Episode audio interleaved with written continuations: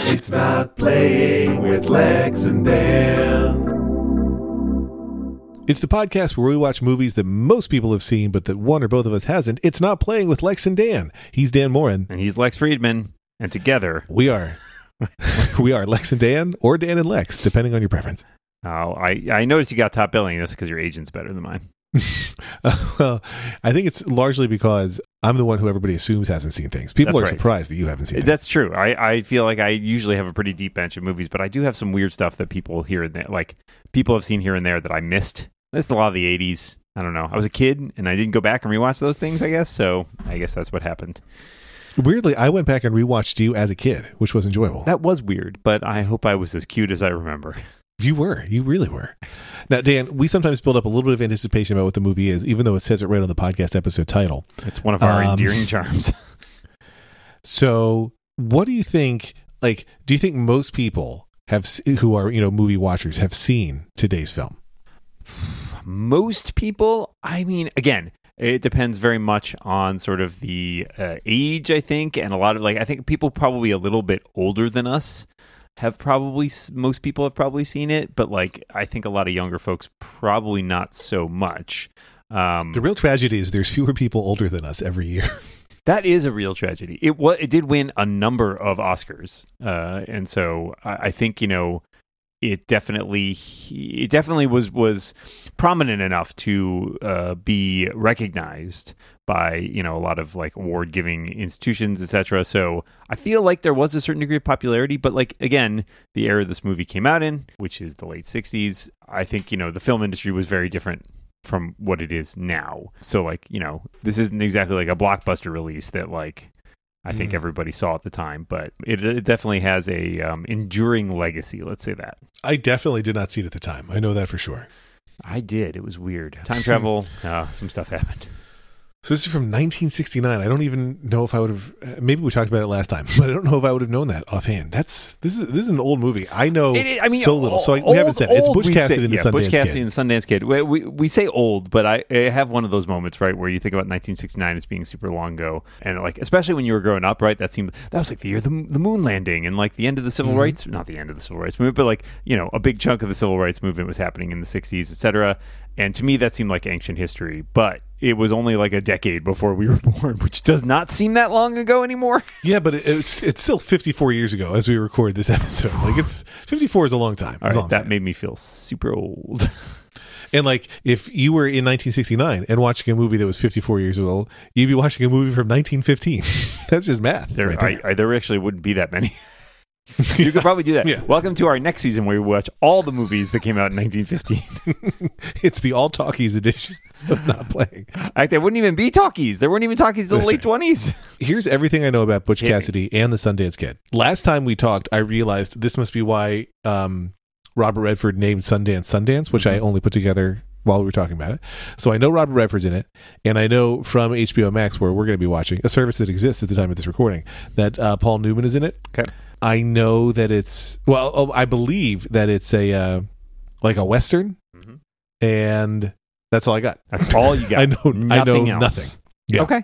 I think it's interesting, and the context of when this came out as a Western, I think, is also interesting, but we'll talk a little bit about that probably in the post-show. Have you seen a lot of Paul Newman movies? I feel like he tends to be in movies that are then older than movies that you would have seen, right? Because you're talking about this movie being old, and this is sort of later in his career anyway. It's not super, like, end of his career, but it's like it's later. I've seen him in some Cars movies. He was a voice in some of the Cars movies, I believe. Okay. Hudsucker Proxy, I think you and I watched together, maybe? No, did we? Maybe we did. I don't know. I've seen it. And Nobody's Fool is the movie that, and I know it's not the movie he would think of, but that's the movie I saw. Is that his last movie? I think it's one of his last movies. No, he did a bunch more stuff according to IMDb. Okay.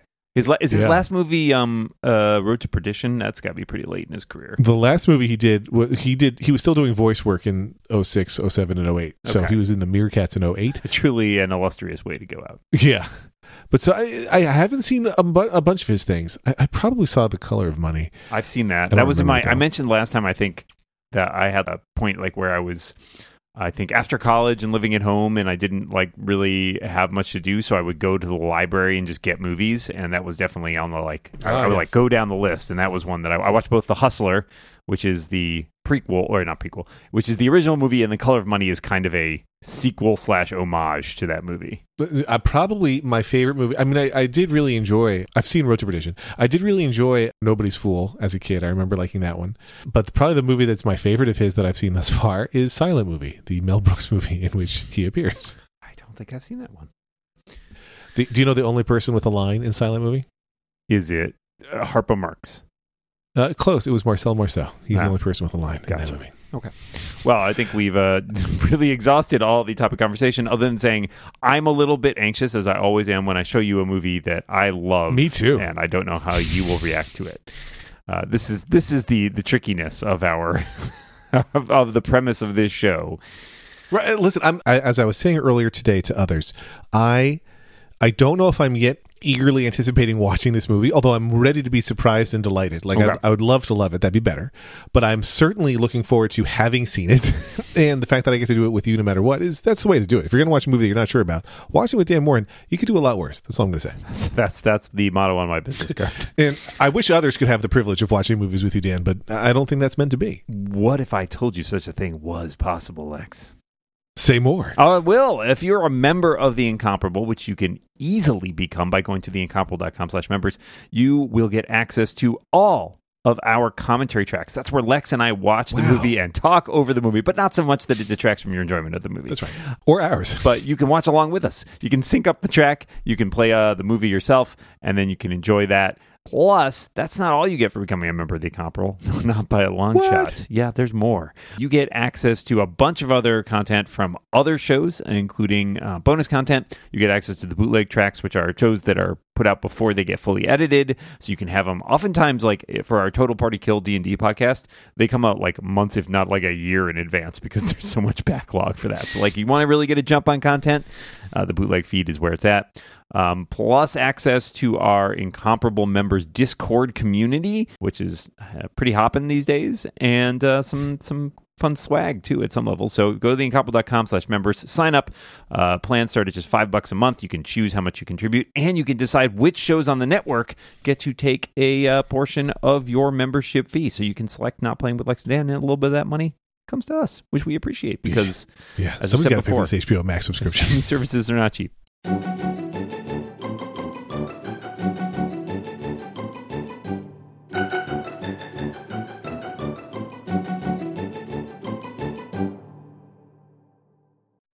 Well, Lex, I have some news for you. Okay. You have now seen Butch Cassidy and, not just Butch Cassidy, but Butch Cassidy and the Sundance Kid. Amazing.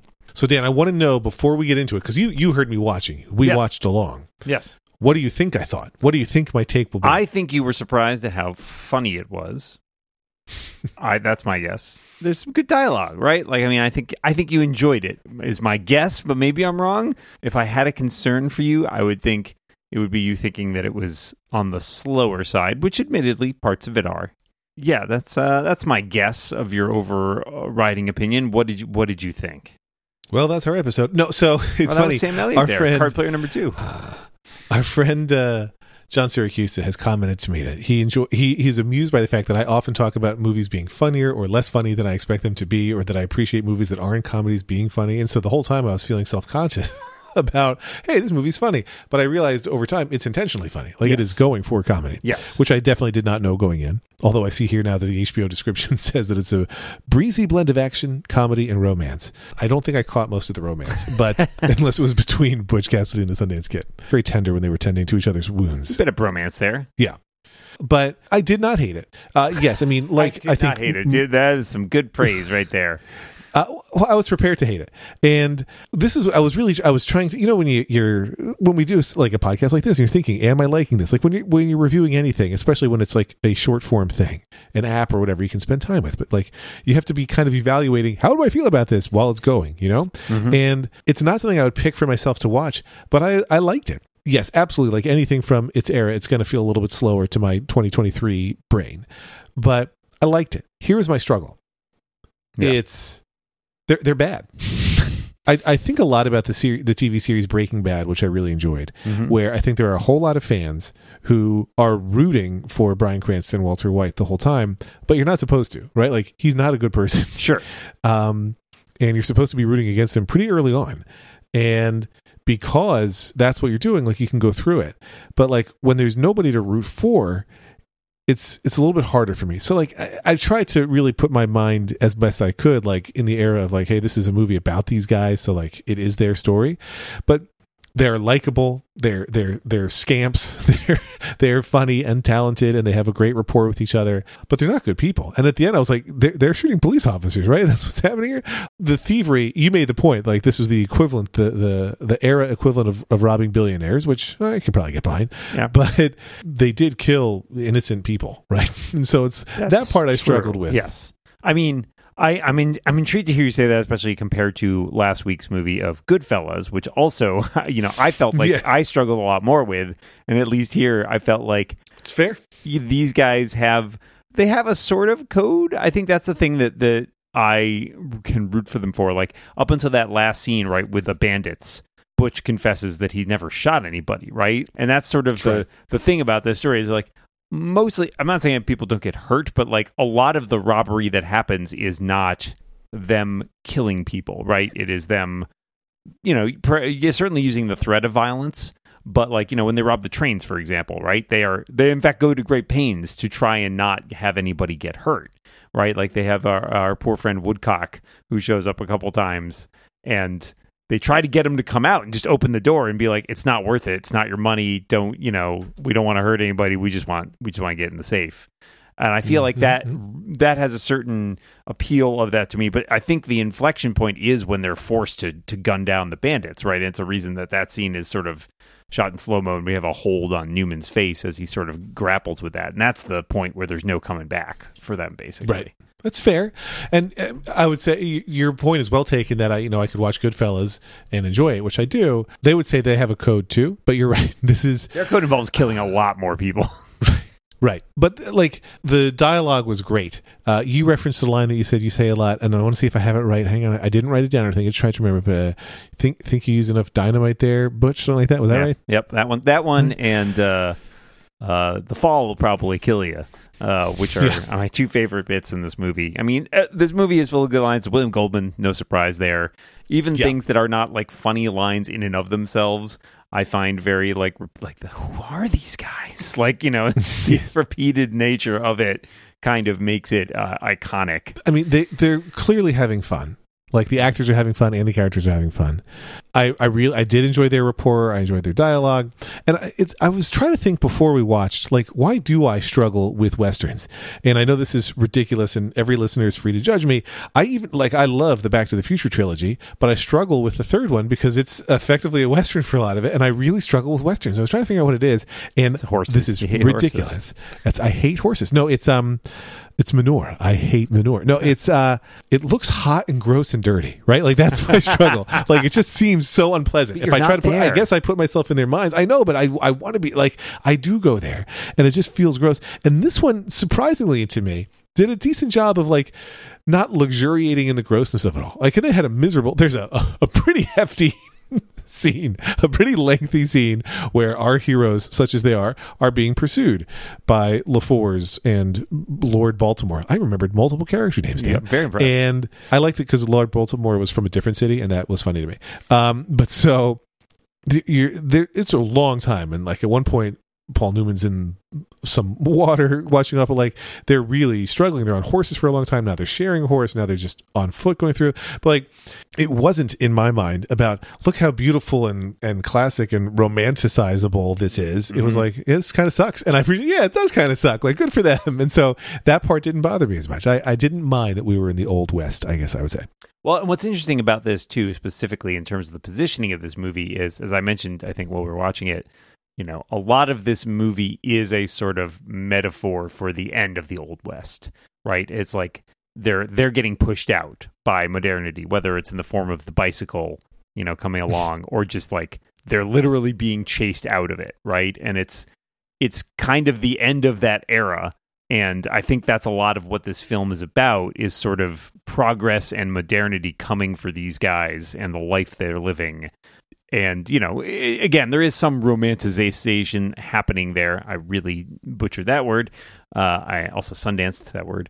And I think, but overall, I think it's just talking about the fact that what these guys are looking for is just, you know, to a certain degree, freedom, right? Like the freedom of the Old West, being able to go do stuff, even if it's crime. And, you know, this is not going to last, right? You know, as Etta says them at some point, I think, like, you're going to die bloody. Is it her or somebody else? I can't remember who says that line, but, like, you know, that's all that's left, basically, is a death. And, you know, when we get that signal too, when she leaves. it's the sheriff who says that. The sheriff says, you're right. I'm sorry. You're going to die bloody. And, like, that's certainly borne out by the end of this movie, in which they are dispatched with overwhelming force. And, like, there is, I appreciate that too, right? Because it's like, it's not a movie where it's like, oh, overwhelming odds and they're going to beat the odds. Nope. They are murdered. Right. And it helps that it's a true story. Yeah. What's interesting, you know, I was doing a tiny bit of research as the movie was ending, and, like, it appears that in fact they probably died in that event, but kind of murder-suicide style, where they one of them put the other out of his misery. Yes, and that was that.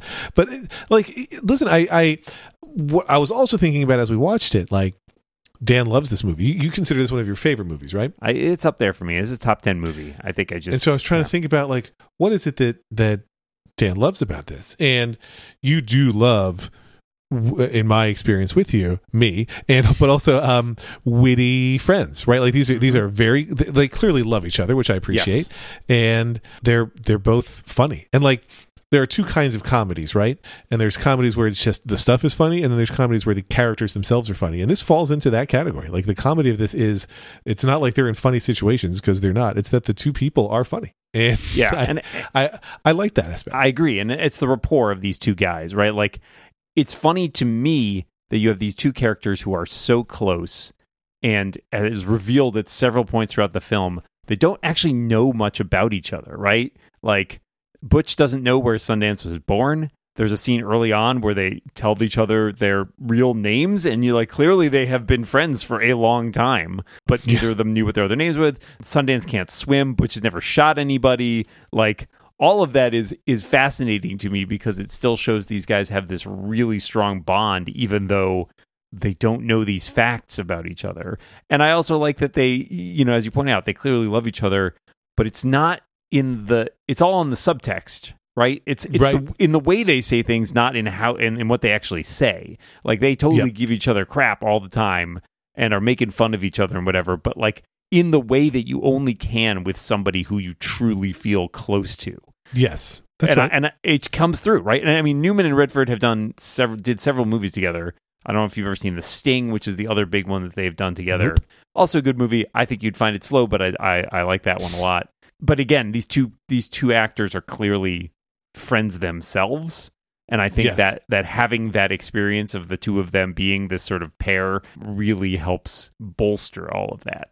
And this is a little cliche to say, but they are clearly movie stars on screen. Oh yes, like really, very much, right? Like they both look great, and they like, I don't know if the word is smolder great, or they're extremely handsome men. Right. They're extremely handsome, but they also, like, they just have such, not even gravitas, but just weight or heft on the screen. Like you want to look at them. They're interesting and captivating to watch. And that's even when, like I was saying before, they're dirty and gross. Yeah. Like, man, they have such good eyes, and the director clearly seems to, like, love showing them. And God, the opening was hard for me. The opening was, I didn't mind the sepia tone, actually. I assumed we were going to switch to color. I hoped we were going to switch to color, but the opening started really claustrophobically shot, where everything was in extreme close up. It was a choice, but I was hoping, boy, I really want to know what's happening, and it's hard to tell here. And, you know, if you think back, Dan, to our Star Wars season, which you might recall, there were times when, like, there'd be a lot of, let's say, TIE fighters or lots of shooting scenes, and I'd be like, what the hell is happening? And here, where I know this is not Star Wars' fault, it's Lex Friedman's fault, I'm just born with this weakness where I had a hard time following the action sometimes. Like, I didn't know who was shooting at whom. Here I did, right? Like, here there was something about the way this was shot where you could follow the action, or I should say I could follow the action in a way that I appreciated, because I'm not, like, a huge action movie genre person, as the people who listen to the Fast and the Furious season know well. Yeah, we don't bounce around as much. Like, almost always we're shot from the perspective of them shooting at other people, right? Or being shot at, but we don't even... A lot of times we don't even see who's shooting at them, which I think is an interesting choice as well. But we stay firmly sort of behind them. The camera stays firmly with them. And I think that helps ground it in a large way. I was going to say about the Newman and Redford thing, I mean... Obviously, both not only great movie stars, or whatever, but I think they're also great actors, both of them. And there's a lot done in this movie that is not in dialogue that reflects well on them. I mean, any number of movies I think we can watch where you feel like, yes, I can see the gears turning, I can see the action, the person acting.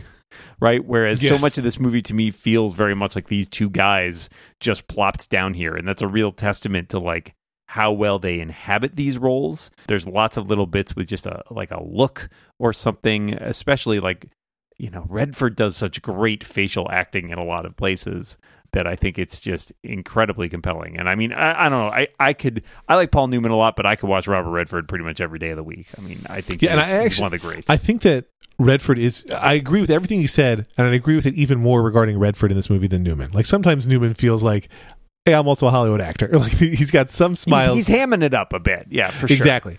There's some points where it's not like breaking the fourth wall, but where he's aware of how clever or whatever he is. Yeah. But it didn't take me out. I just noted it. But you are 100% right on Redford especially. And like I'm thinking about this because as we record, I'm attending a callback for an audition this evening, and I was thinking about how there are some actors, whether it's stage or screen or anything else, where even if they're the star, like when they have their moments to shine, they really want to shine. It's like, look at me, like this is my latest Oscar-winning moment. Like everybody, pay attention, look at what I can do. And Robert Redford in most of this movie feels so understated to me, like so confident, like it doesn't matter. Like I've got this. Like I can do very little and still have it work really well.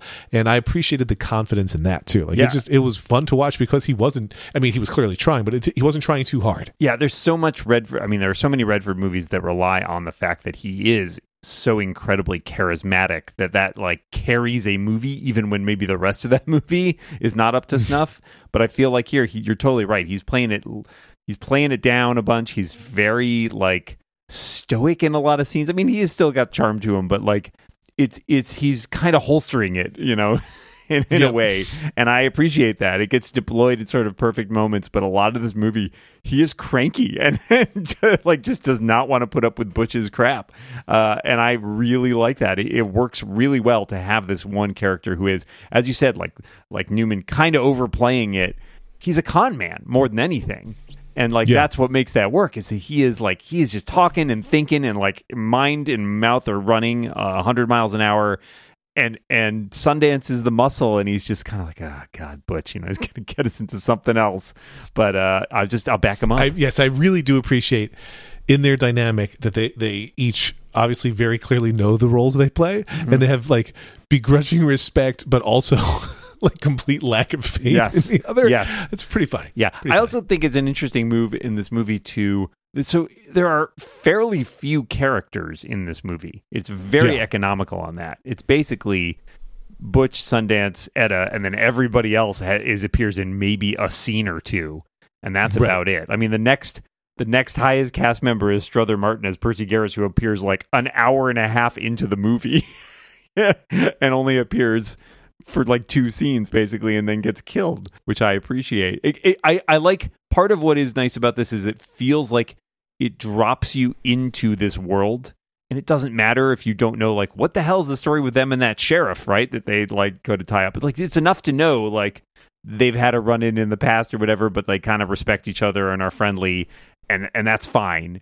And then similarly with, like, LeFors in Baltimore, who are never seen in anything other than a super long shot. Like, it doesn't matter that you don't see those characters.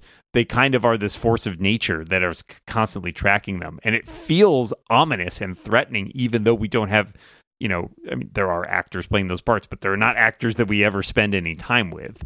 And I think that's a fascinating choice because it makes it feel less like this movie is about the two of them fighting against somebody, as opposed to the two of them fighting off nature, the world, whatever, like I encroaching this. Right against the world. It's really interesting. There's the I'm sure true, not quite apocryphal story about Jaws and how it the shark worked so poorly that Spielberg's like, we're just going to barely show it, and that made the movie better. And I think you're right that there was something smart about not diving deep into the actual visuals of the enemy, but just they're just there. Yeah. And it's, I think sometimes in terms of improv, and in improv, like there's this default instinct that a lot of people have to turn every scene into a fight, and because now there's conflict, but like watching two people fight each other is not that fun. Yeah. But when it's, you can still have conflict even if it's you both against the world, right? And so they really did the nice job of saying, like, these guys are allies and they're against basically everybody else seen and unseen in this movie. Innocent people, the law, all of it. And I did think that was handled well in a way that, like, it was hard not to root for them even though they were the bad guys. Yeah. And I think that's one of the things I like about it, is it's complex and strange, and it's an odd movie. Like, again, even in the late 60s, I think Westerns were kind of on their way out, or at least the idealized Westerns of, like, the 50s with the lone lawman, right? Whatever, like Gary Cooper or Jimmy Stewart or whatever. Like, that was kind of a bygone era at this point. We were, like, the Vietnam era and stuff. So stuff's a little more complex, and I think that's what makes this not quite... It's not just the death of the West, but it's also kind of the death of the Western as a genre. I mean, it pops up again from time to time, but it has never again reached the highs of, you know, the 50s and 60s, where it was one of the biggest genre, I think. And I find that fascinating. So it is there's a lot going on in this movie too, which I really appreciate as well.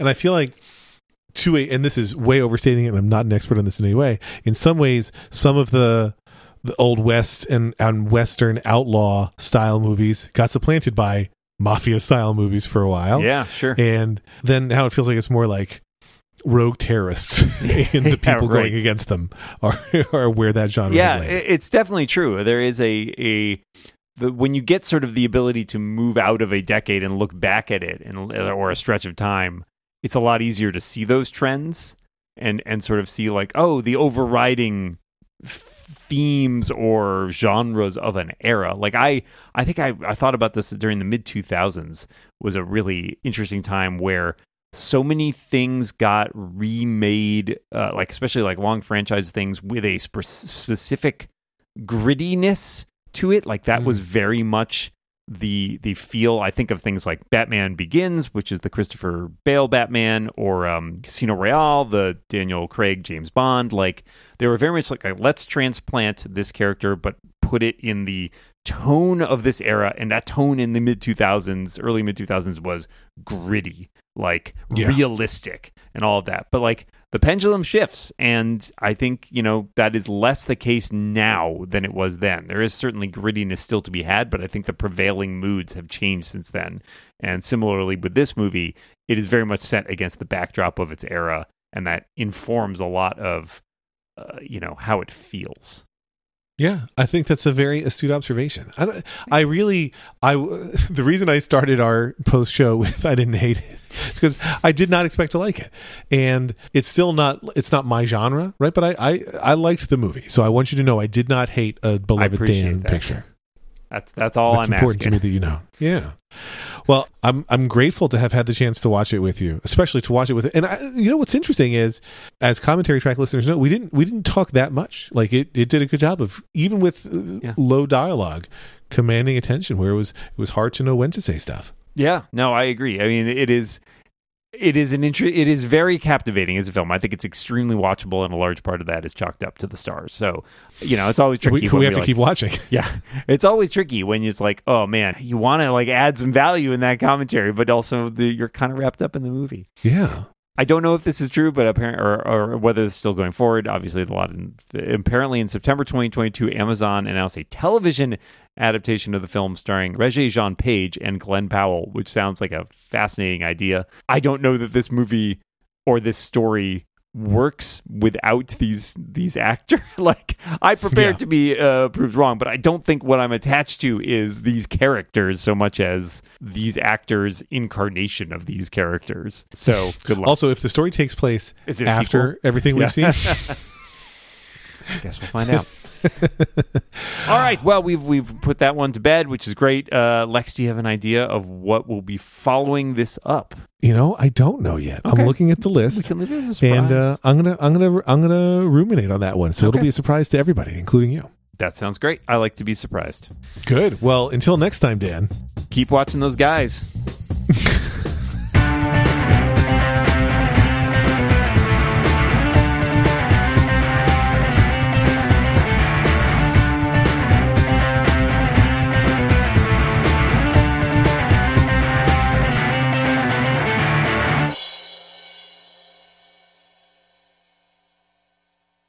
It's a pretty good Redford, not a great Newman. I had the same thought, but if you wanted any direction on how it is that police make those composite sketches, is there a podcast I could listen to? Or? Indeed, there is. There's an episode of Every Little Thing from Gimlet featuring an interview with me creating a composite drawing of you. Classic. It's not my favorite drawing of me, but...